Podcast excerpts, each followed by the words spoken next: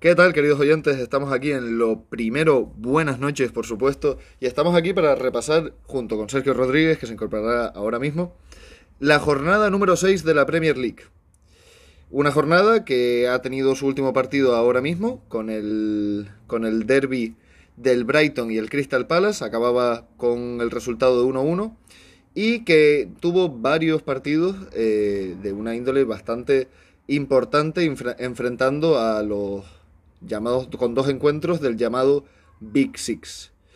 Vamos a repasar lo primero de todo. Bueno, lo primero dar, por supuesto, eh, un saludo a nuestro querido Sergio. ¿Estás ahí, Sergio? Hola, buenas noches. Buenas noches, ¿cómo estamos? ¿Todo bien? ¿Todo correcto?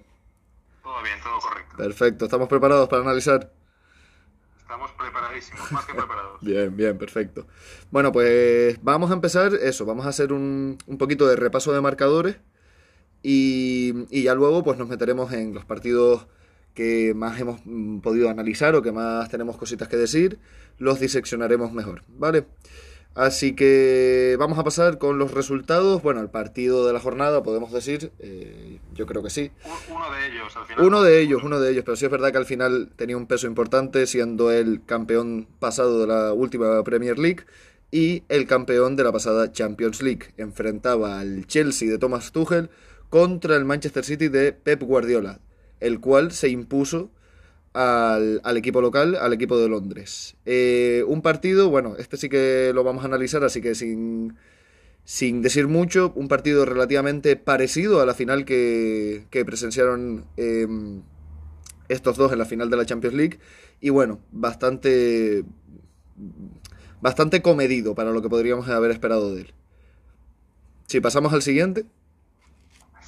Después eh, ese mismo día, eh, a la misma hora, se jugaba en la ciudad de Manchester, en Old Trafford, el Manchester United 0, eh, Aston Villa 1. Otro, otro pieza más de los Red Devils, que, bueno, que en el que Emi Martínez, por, parte de Aston Villa, se está convirtiendo en un especialista en penaltis, no por ser quizás un para penaltis, sino por poner nerviosos a los lanzadores. En este caso, bueno, primero fue en la Copa América Jerry Mina, que lo retó y lo falló y ahora va Bruno Fernández, que también con el famoso trash talking hizo que, eh, bueno, que Bruno Fernández entrara, que le entraran las dudas y que, y que no acertara a tirarlo entre los tres palos. Sí, la verdad que se está viendo que aparte de ser un, un espectacular portero de reflejos y demás, también logra sacar a los jugadores de, de sus casillas.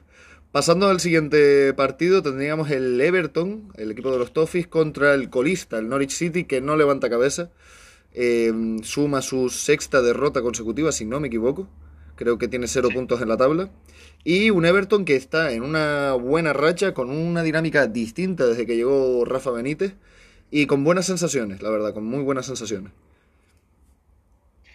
Eso es, el siguiente partido fue Leeds United 1, West Ham 2. Cuidado con el Leeds, lo dijimos también en las píldoras, que daba bastante miedo la poca profundidad de plantilla de banquillo que, eh, que, tenían y más, bueno, con las bajas que están teniendo por lesiones, sobre todo en la zaga, una vez más, un año más, ya lo sufrieron el año pasado y este año, eh, bueno, pues siguen en el mismo camino. De hecho, tuvo que debutar Creswell, no el del West Ham, sino un joven central de la cantera eh, como titular y bueno, empezó ganando el conjunto de Bielsa, pero los Hammers le dieron la vuelta y con gol de Miguel Antonio, que bueno, está en un inicio de temporada espectacular, eh, le dio la victoria al West Ham en el descuento.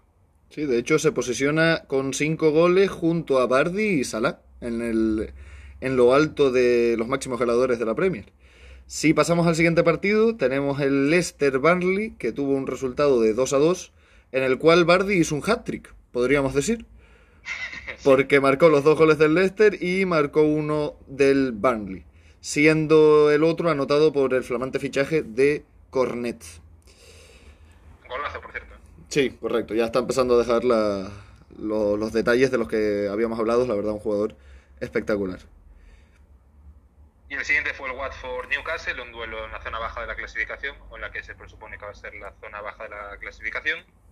Eh, empate a uno entre Watford y Newcastle, como decíamos, y ojo con Ismail Azar, que bueno, eh, le viene como anillo al dedo el estilo de juego que, propone Chisco, con muchísimo espacio, bueno, suelen jugar bastante replegados y sabiendo al, contraataque, por lo menos en muchas fases del juego.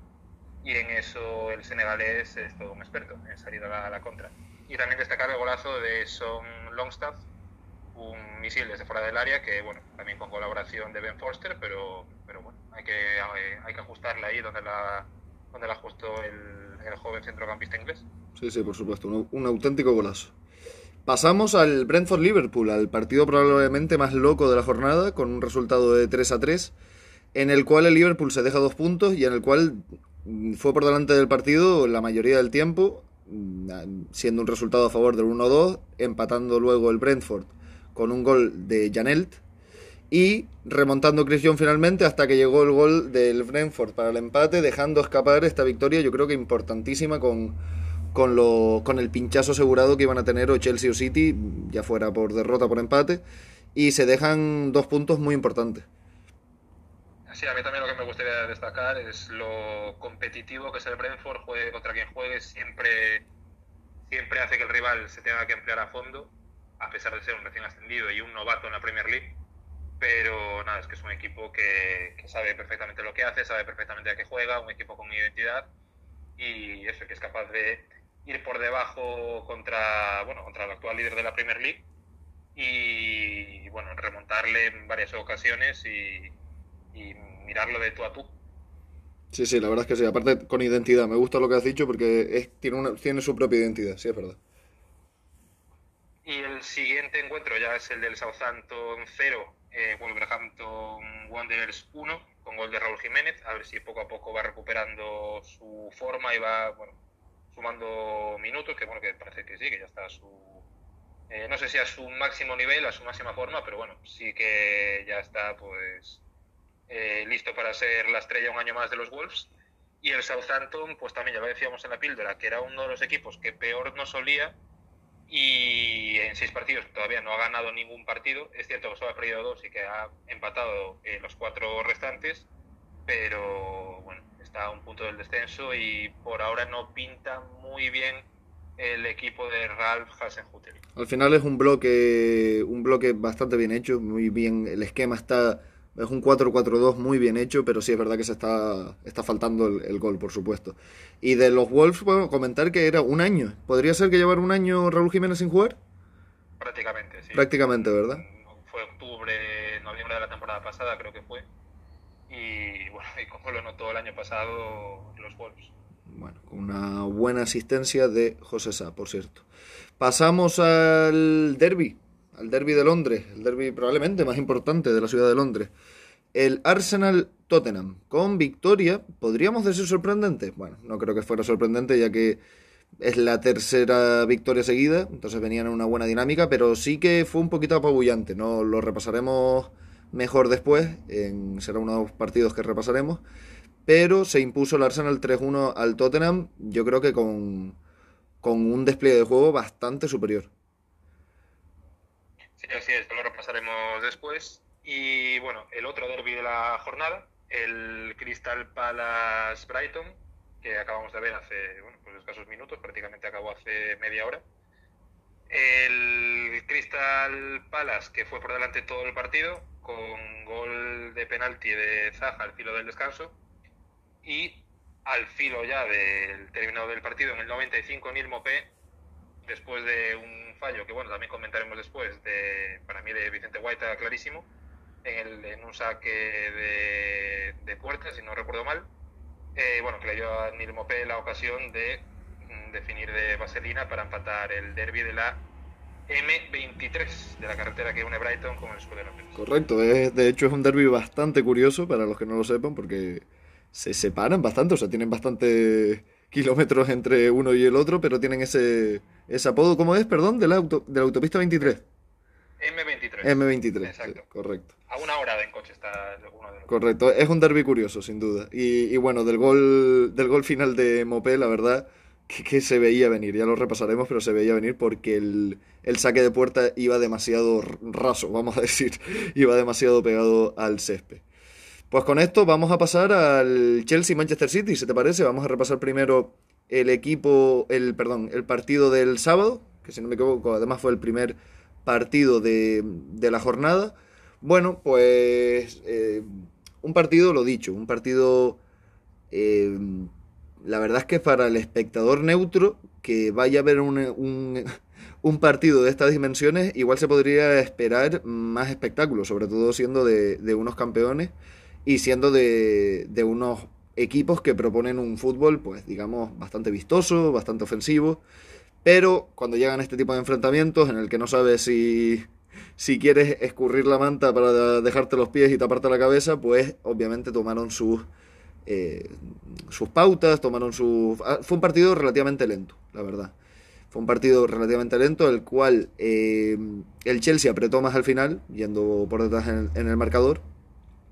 Pero donde al final el dominio, mm, yo creo que no estuvo totalmente en, en, de hecho, la posición, si no me equivoco, la gana el Chelsea, pero sí que se les notó más cómodo. Se les notó a los Sky Blues, al, al, equipo de Pep Guardiola, se les notó bastante más cómodo.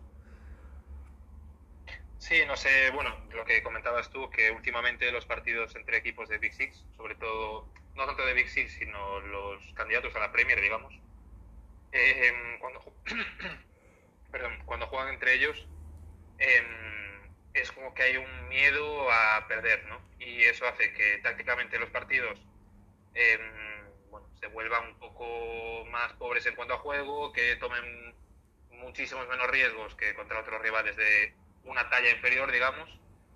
Y esto pues fue lo que pasó este fin de semana. No sé qué opinas tú de si quizás el Chelsea hizo, bastante de menos a Mason Mount y a Kai Havertz, que no entró hasta el minuto por 60 supuesto. hasta la hora de partido. Por supuesto, por supuesto. Era sin duda la, la, línea de tres cuartos era la que se veía afectada y había, viendo, viendo los centrales del Chelsea, lo bien que sacan el balón, eh, aún así había muchos problemas. Kanté hizo una especie de trabajo distinto al que, al que debe hacer o el que suele hacer.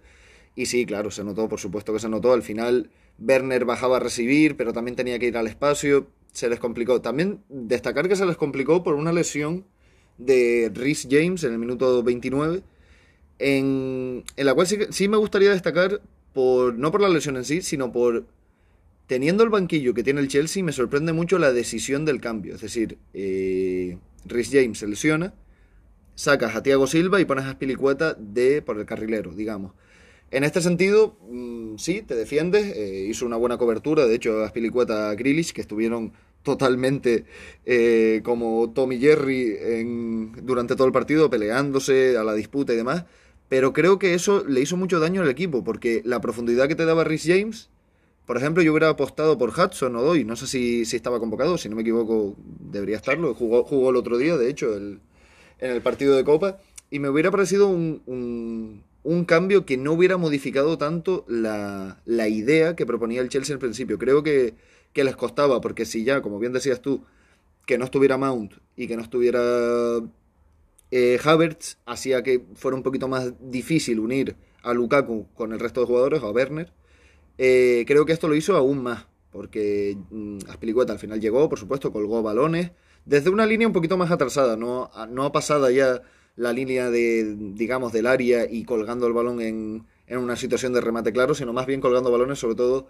al final del encuentro. Creo que fue bastante digamos que me sorprende, digamos que me sorprende que, que, ante un banquillo y ante una plantilla que tiene el Chelsea, eh, tener que realizar este cambio, bueno, no sé, no sé qué, no sé qué opinas tú, pero creo que hizo que el partido tomara una dinámica distinta, la cual el City eh, aprovechó, por supuesto. Sí, al final mi opinión es que al final Hudson Odoi yo creo que cuenta para él como hombre para dar descanso a los titulares en partidos de Copa y partidos pues en los que en teoría el Chelsea es muy muy favorito. En partidos de este calibre, pues prefiere meter a Spiricueta de carrilero derecho, eh, digamos, coger de buena gana lo que le puede, lo, lo que le puede aportar en fase ofensiva y, vamos, eh, abrazar con todo el amor del mundo a lo que Azpilicueta es a nivel defensivo, pues lo que decías tú.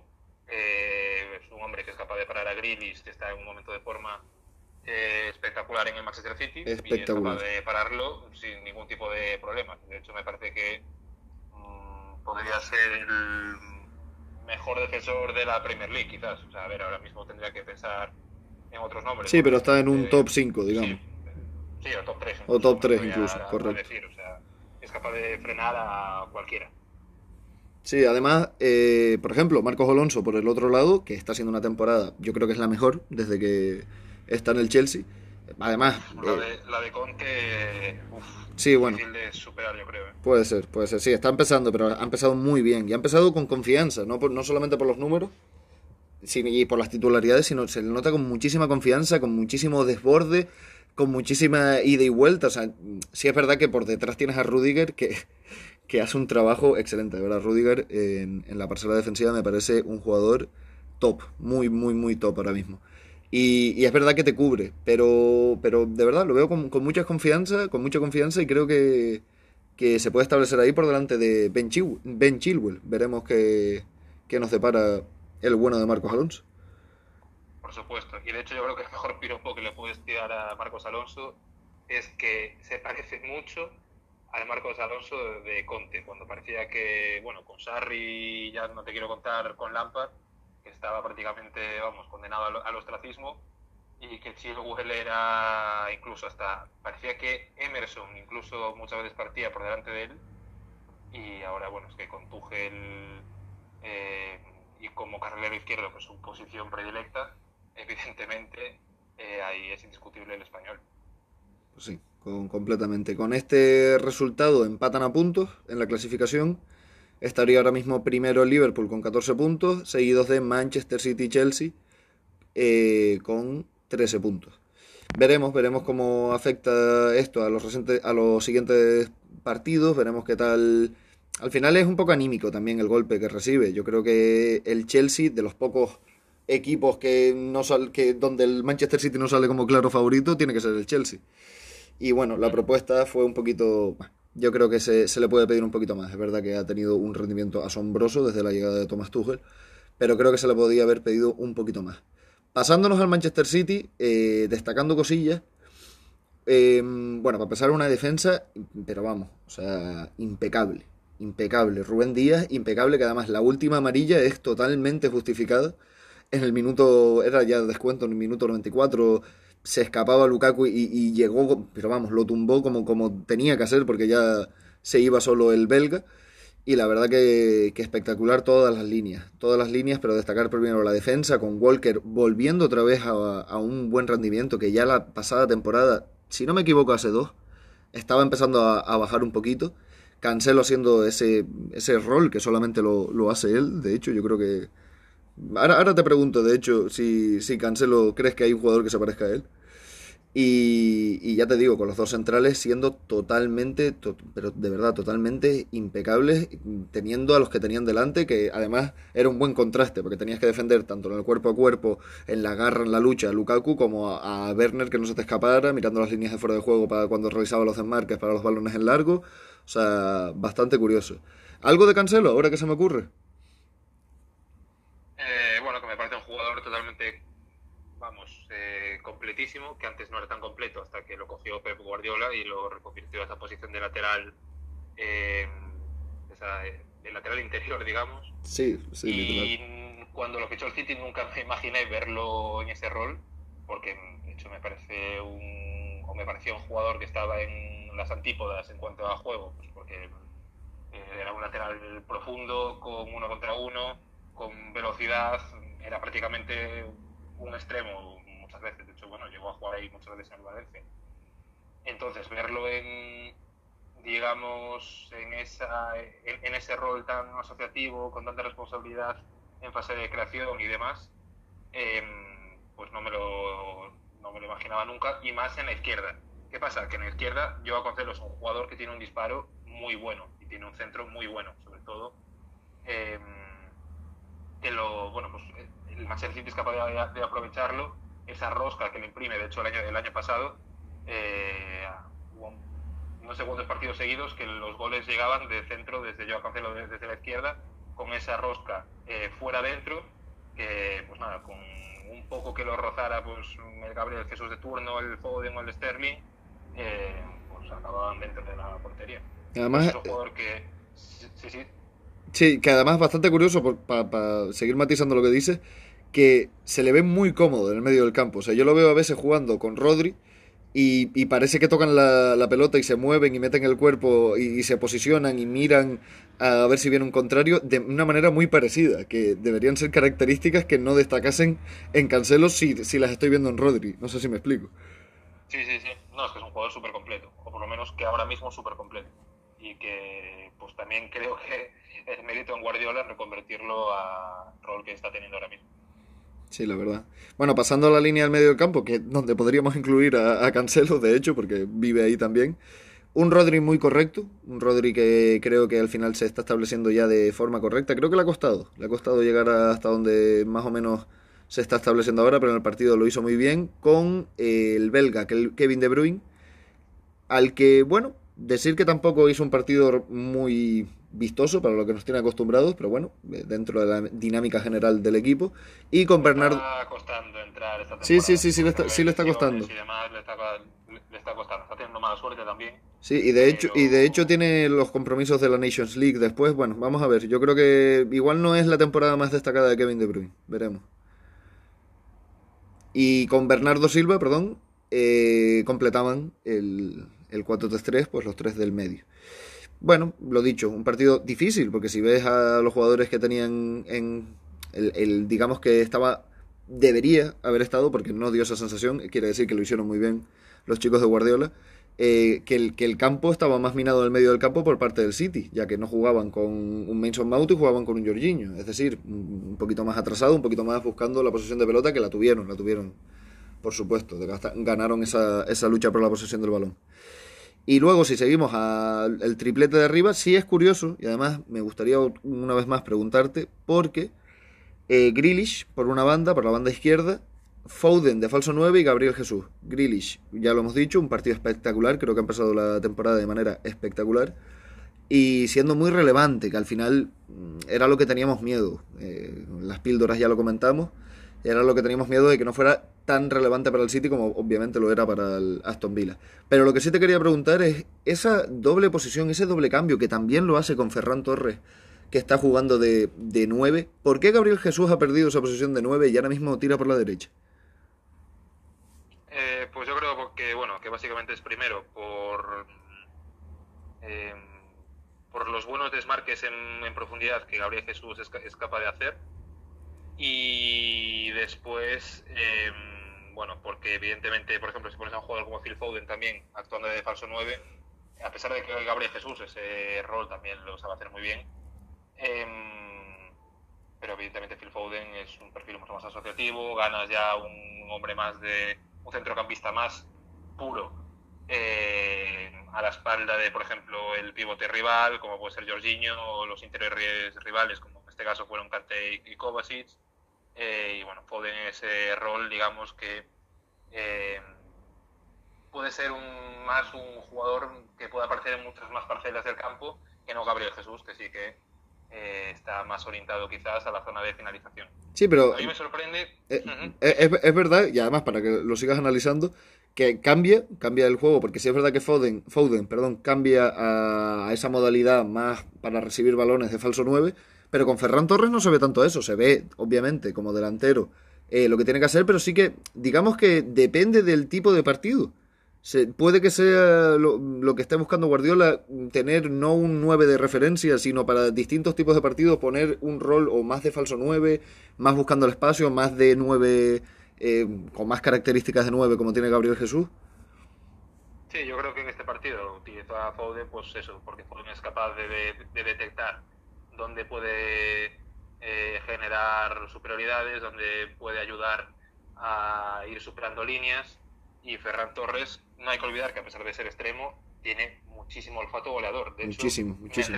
Me, atrevería a decir que Ferran Torres, siendo extremo de formación y, y, bueno, pues habiendo jugado ahí toda la vida, y Gabriel Jesús siendo delantero centro, me atrevería casi a decir que tiene más olfato Ferran que no el brasileño. Sí, puede ser que el promedio sea mayor, si más o menos hacemos una media de, los minutos jugados, puede ser que, sea mayor, sí, es verdad.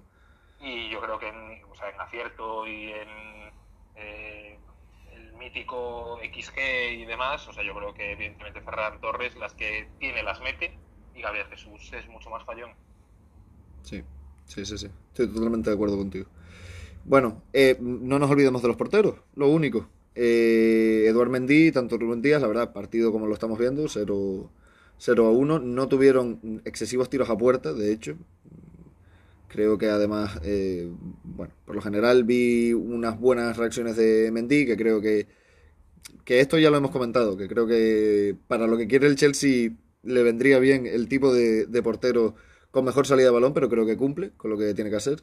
Y Ederson, pues bueno, que tranquilo como siempre, haciendo el partido que tiene que hacer y, con mucha calma para dar esa seguridad a los centrales con los balones atrás, esa salida de balón, esos balones en largo. Un partido, ya les digo, en, el sentido de portero de parar, pues no pararon mucho, pero se hicieron un partido correcto, digamos. Sí, así es. Nada, o sea, Mendy al final lo que les da al Chelsea es lo que estaban buscando, que es portero que diera tranquilidad y seguridad a la zaga. Que Kepa pues no se lo estaba dando.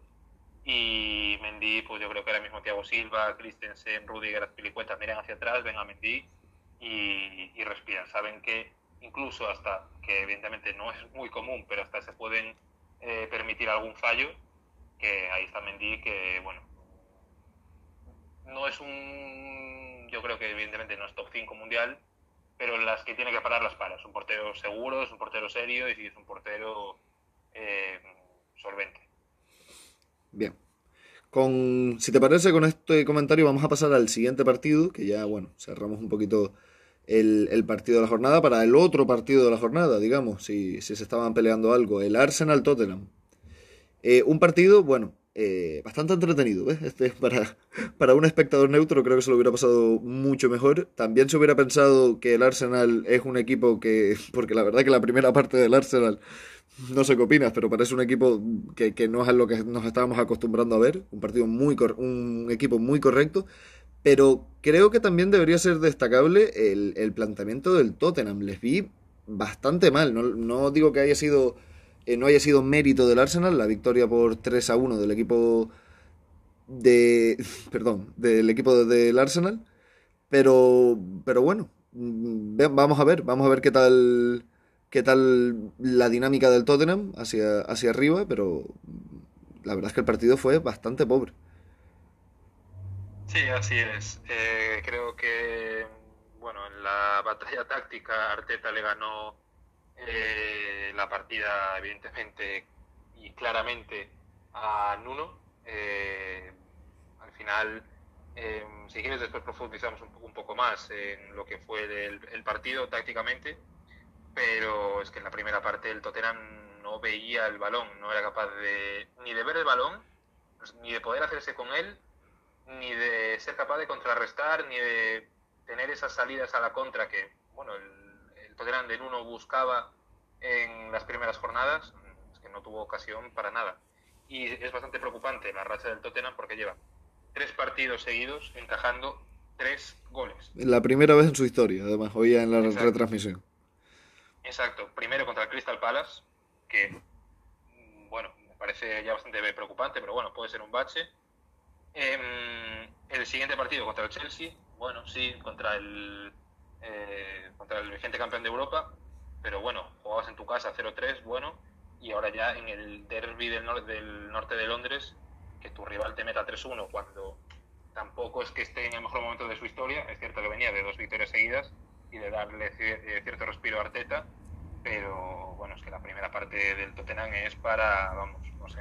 Creo que la clave del partido, por lo menos desde un punto de vista táctico, fueron los, los mediocampistas del, del, Arsenal, tanto Saka o, digamos la parte la parcela más ofensiva del mediocampo, Saka, Odegaard y Smith Rowe, creo que ofrecieron mucho más ritmo, mucho más mucha más presión, mucho más precisión en los pases y en cambio los vi un poquito más en, en, en un modo de dispersión a los Ali, Hoiberg y Endombele. O sea, creo que no tuvieron esa relación que al final, a base de pases y a base de, buenas jugadas de ataque, muy buenas jugadas de ataque del Arsenal, eh, un muy buen saca, que creo que por ahí pueden ir también los tiros de este Arsenal en, esta temporada, porque tenga la mejor, una muy buena versión de Bukayo Saka, que es muy joven, pero ya está demostrando que es bastante especial. Y bueno, si juntamos a esa calidad con Odegaard y con Smith Rowe, que ya hizo una excelente temporada el año pasado, creo que tienen, tienen muchísima, pero de verdad, muchísima, muchísima química entre ellos como para poder hacer daño a los rivales.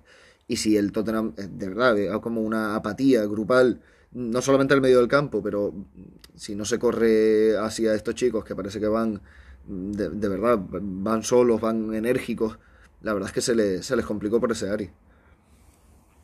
Sí, al final el Arsenal parece que encontró su, su once tipo, porque después tú miras al banquillo, estaba mirando al banquillo y es que como se le caiga una pieza del once que sacó Arteta este fin de semana, eh, es para temblar. ¿eh?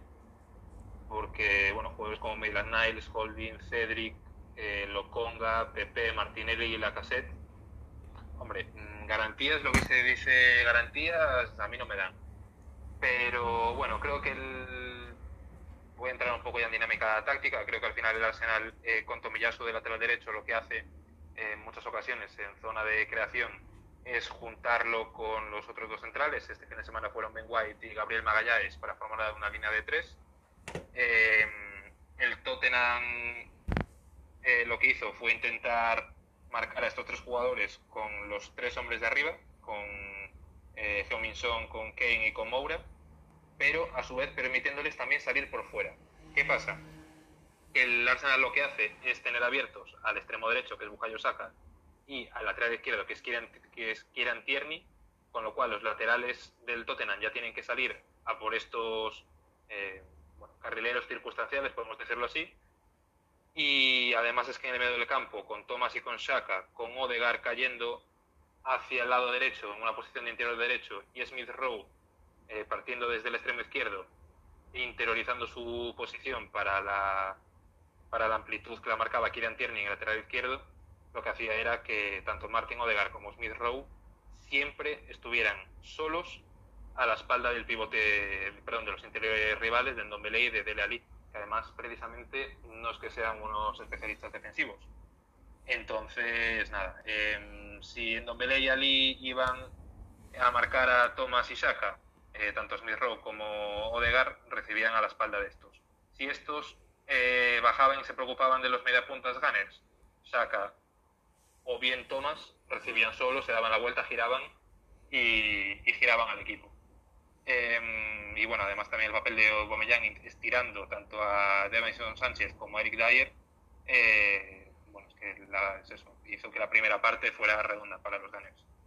Lo cual, lo cual quiere decir que igual no digamos que se está tambaleando el proyecto en uno, pero está empezando a generar dudas tal y como esperábamos, un poco, en el sentido de mm, al final han habido muchos cambios, han habido muchas polémicas con el tema de Harry Kane, también con el tema de Harry Kane, eh, con su salida o no salida, mejor dicho, y, creo que se empezó a notar, es, lo que digo, o sea, no creo que haya sido ni, ni fallos puntuales, sino una dinámica general de una apatía futbolística total y, bueno, veremos, veremos si salen hacia adelante. Si es verdad que diciéndolo del banquillo, tienes, de, vamos, te doy toda la razón del mundo porque yo vi el 11 tipo de, del Arsenal y la verdad es que me, me, me, apeteció ver al equipo. Me apeteció ver a los nuevos fichajes, me, me apeteció ver a, a, los tres que comentábamos juntos, un centro del campo que, bueno, Tomás y Chaka, vale que no han estado ofreciendo su mejor nivel, pero que te puede ofrecer una cierta garantía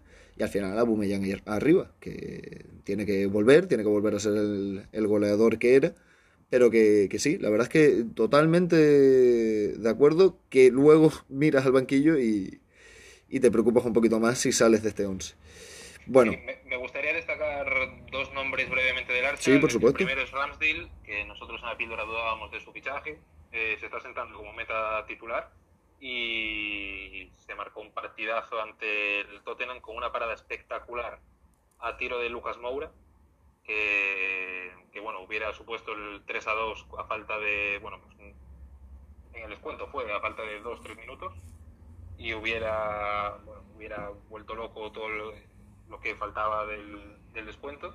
Y también eh, Thomas Party, la temporada pasada de, de Thomas Party fue muy gris y en estos partidos que lleva jugados este año eh, sobre todo este último, fue amo y señor del medio del campo. Hizo lo que le salió, eh, vamos, lo que le vino en gana. O sea. Sí, sí, de, hecho, el, más parecido al, Tomás del Atlético de Madrid, que de lo que, de, lo que lleva en el Arsenal es a lo más que se, se asemeja. Sí, sí, sí, un repertorio de pases largos, eh, cortos con el exterior, bueno, o sea, un, un espectáculo el, el partido del Ganes este fin de semana. Bueno, y destacar por el otro lado, voy a tirar yo dos nombres.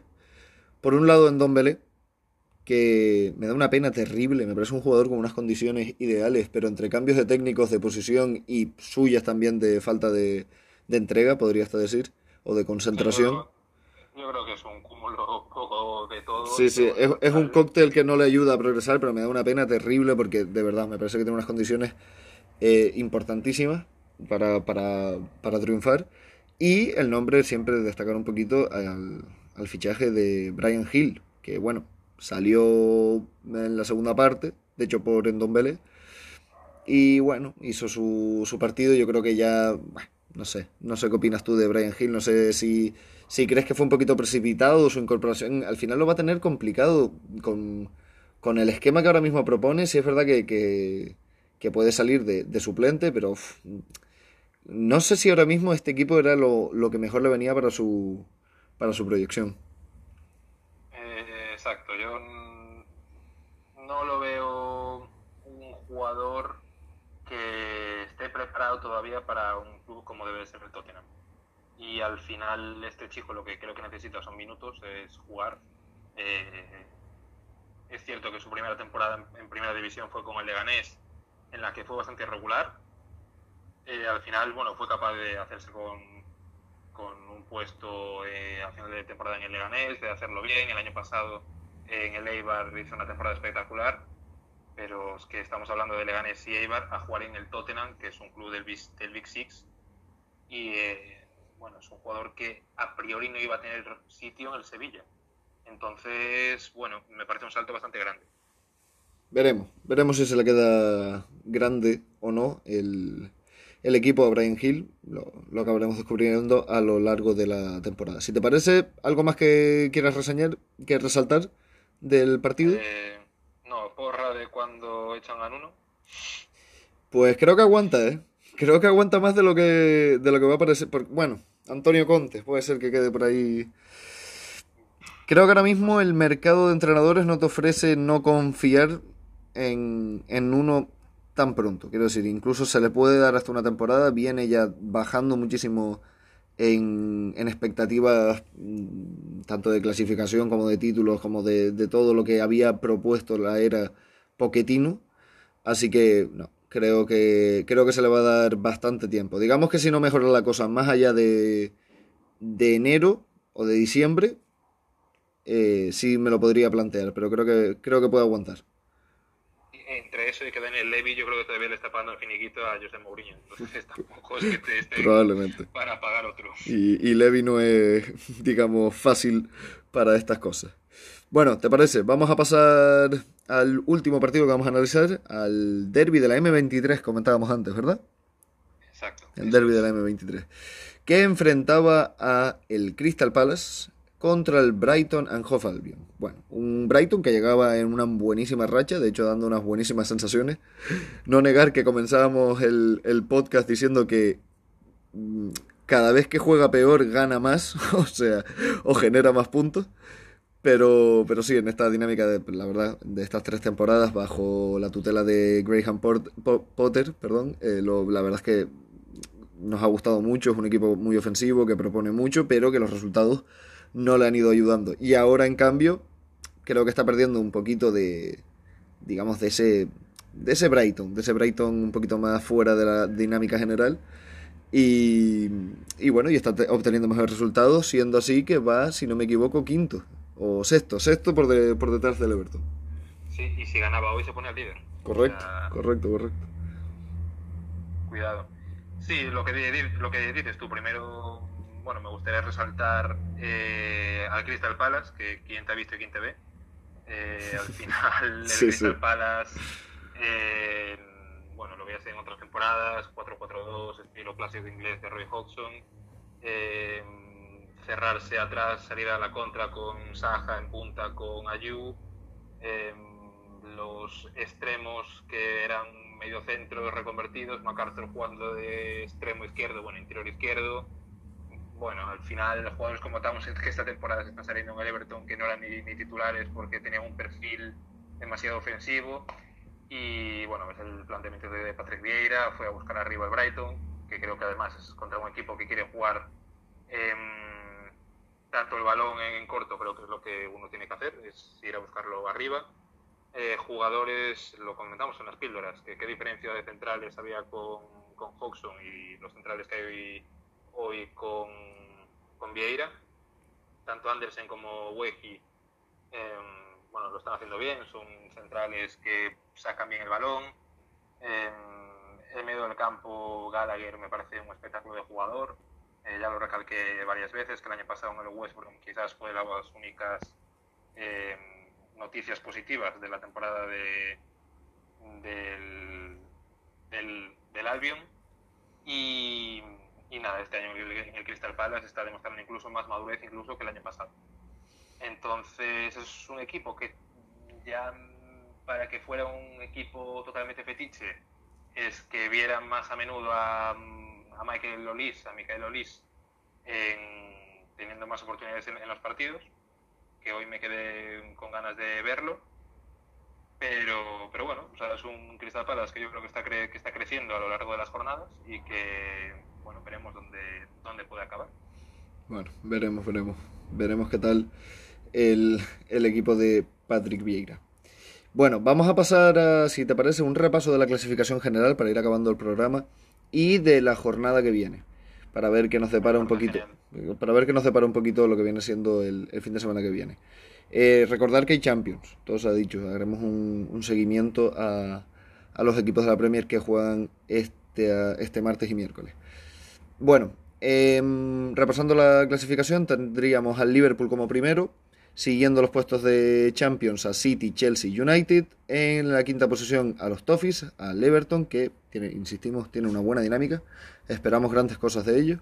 Seguidos por el Brighton, un buen West Ham, un Aston Villa, un Brentford, el Arsenal que escala posiciones y llega a la décima posición con sus tres victorias seguidas, el Tottenham que se posiciona por debajo con sus tres derrotas seguidas y seguidos por Watford, Leicester en decimocuarta posición el Wolves, el, el, que llamábamos ahora el Crystal Palace en su decimoquinta posición, seguidos del Southampton, que no conoce la victoria, el Newcastle, que tampoco conoce la victoria, por un Leeds que empieza a preocupar, no sé cuándo empezaremos a hablar de, de, un posible cambio en el de Bielsa, eso ya no nos lo creemos tanto, eh, de un Burnley el cual empieza a preocupar después de muchas temporadas sin invertir y, también se olía un poquito esta situación. Y de un Norwich en la última posición que nos da un poco de pena porque la verdad es que, em, ya lo decíamos en las píldoras, nos llamaba bastante la atención.